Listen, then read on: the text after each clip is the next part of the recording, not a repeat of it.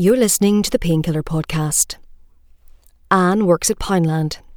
It isn't the most exciting job, but when the gorgeous Larry Simmons walks in, that quickly starts to change. The sexiest man on the planet has just walked through the door. Brown hair, a crooked smile, and fair skin coating all six foot four of him. He's wearing a leather jacket and black jeans that I presume shrunk in the wash. And if I could thank his washing machine, I would. We're at Poundland, where I work. I work at Poundland. He catches my attention straight away. Men like that don't shop at Poundland. Men like that are M&S shoppers. We're talking Waitrose level hotness here. He saunters up and down the aisles, pausing occasionally to look at the odd mug or air freshener. His phone rings. I eavesdrop while I apply lip gloss, checking my reflection in the window. Nah, mate, it's off. I don't know how many times I need to tell you. I can't make it tonight. I'm busy. Busy with what, I wonder? Surely his plans were to spend his evening at Poundland. Amazing value every day. A girl with long brown hair and legs up to her eyeballs walks past him. He winks at her. She giggles. I fantasize about murdering her and fashioning her hair into a wig. It's nothing. Look, I'm just about to head to mum, so I've got to run. Yeah. Oh, fuck off. Talk to you later. He approaches the counter. I straighten up and push out my chest. In moments like this, you've got to accentuate your best assets. I may not have the best face or body, but I cannot deny I have very, very impressive breasts. Got them from my dad's side. I try to think of something cool to say. Something equally intelligent and sexy, alluring him to the inner workings of my highly intriguing mind. Hi. Hi. Fuck. He places an artificial bouquet for his mum, I hope, and a Kit Kat on the counter. The way he does it sends a shiver down my spine. I mean, the elegance. I've never seen someone so confidently purchase a Kit Kat before. It was almost sensual. I blurt out, Wish I could have one of those. What? A break. What?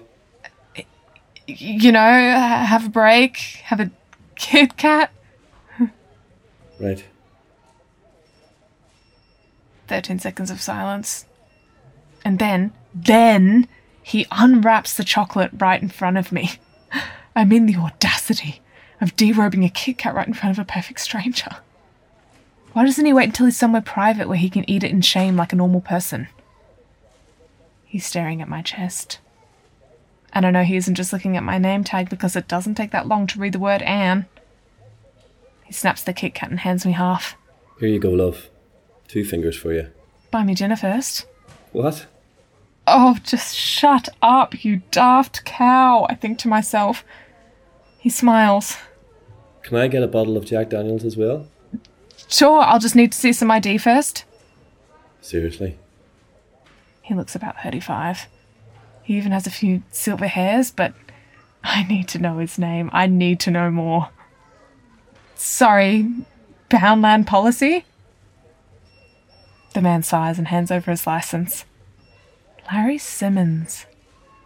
I wasn't too far off. He's 43. Lives at 28 Bouverie Road.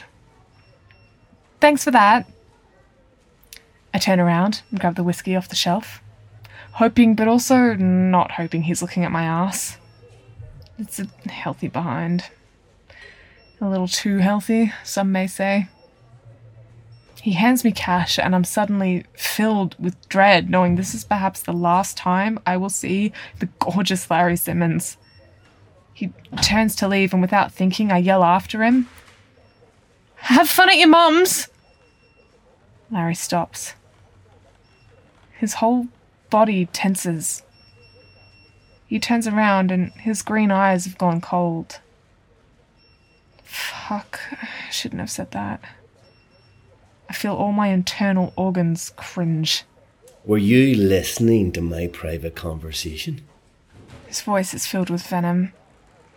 Oh, well, you know, it, it's quiet. I really couldn't help it over here. Mind your own business, you fat bitch. Larry Simmons marches out of Poundland, and my heart is pounding. The woman with the long legs and the wig qualifying hair approaches. She's holding a two pack of fake eyelashes. Typical. She's biting her lip, and her raised eyebrows are nearing on an isosceles triangle. I wish I wasn't here. I wish I wasn't anywhere.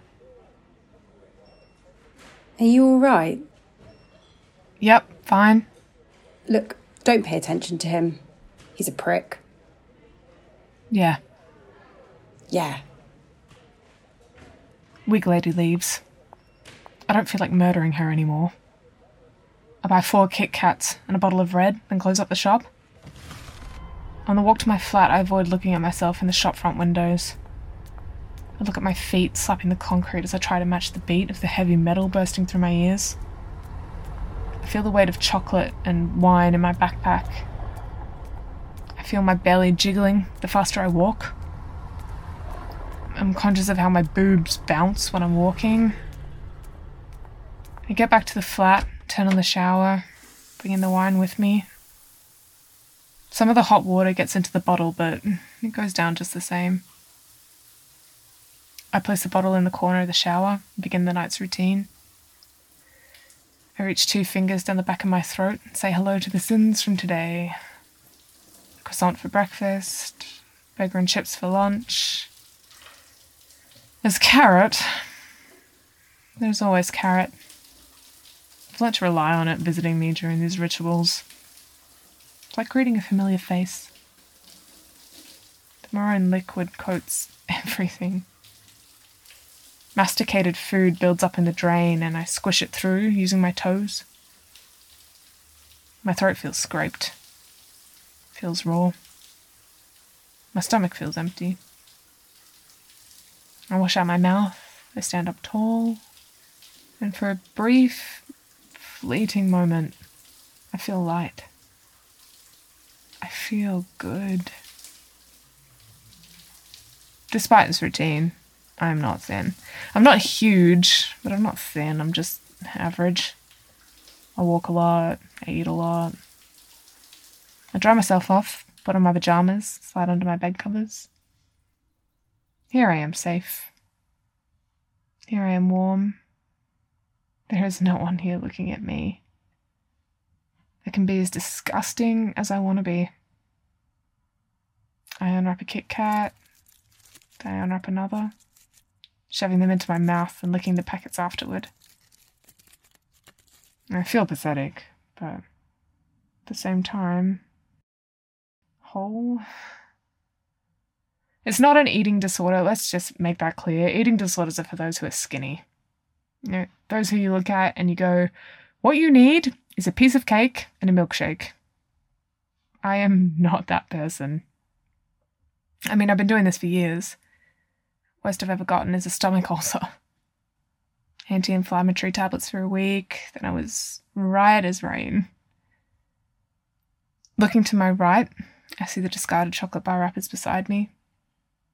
I scrunch them up into a tiny ball and throw them to the farthest corner of the room. I turn off my lamp, stare into the darkness.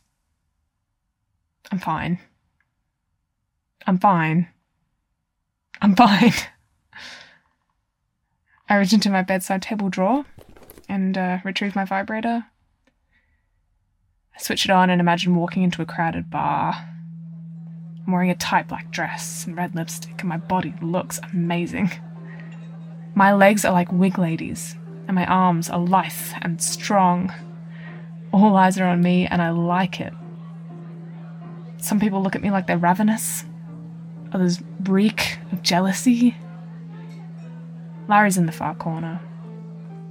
He looks up from his drink, and his mouth drops when he sees me. I wave two fingers at his face while Michael Fassbender kisses me on the cheek. I command this room. I'm in control. I'm happy because I'm beautiful. I'm fine. I'm fine. I'm fine. You've been listening to Two Fingers, written by and starring Rosaleen Cox with Declan Rodgers as Larry. Two Fingers was directed by Hannah Hauer-King with sound design by Piers Sherwood Roberts. It was produced by Hew Rous-Eyre. Through the Painkiller Project, Bitter Pill has been collaborating with emerging playwrights since April 2020. Visit our website, Bitter Pill Theatre, or follow us on Twitter for updates of upcoming submission windows. If you would like to support the work we do, please consider pledging to our Patreon to make a donation that would be repeated each time a new play is released. Alternatively, you can make a one off donation through PayPal. Any donation made would mean the world to us. For more information, follow the links in the description. You can also support the project by sharing it with your friends and giving us a five star rating on Apple Podcasts. Thank you for listening.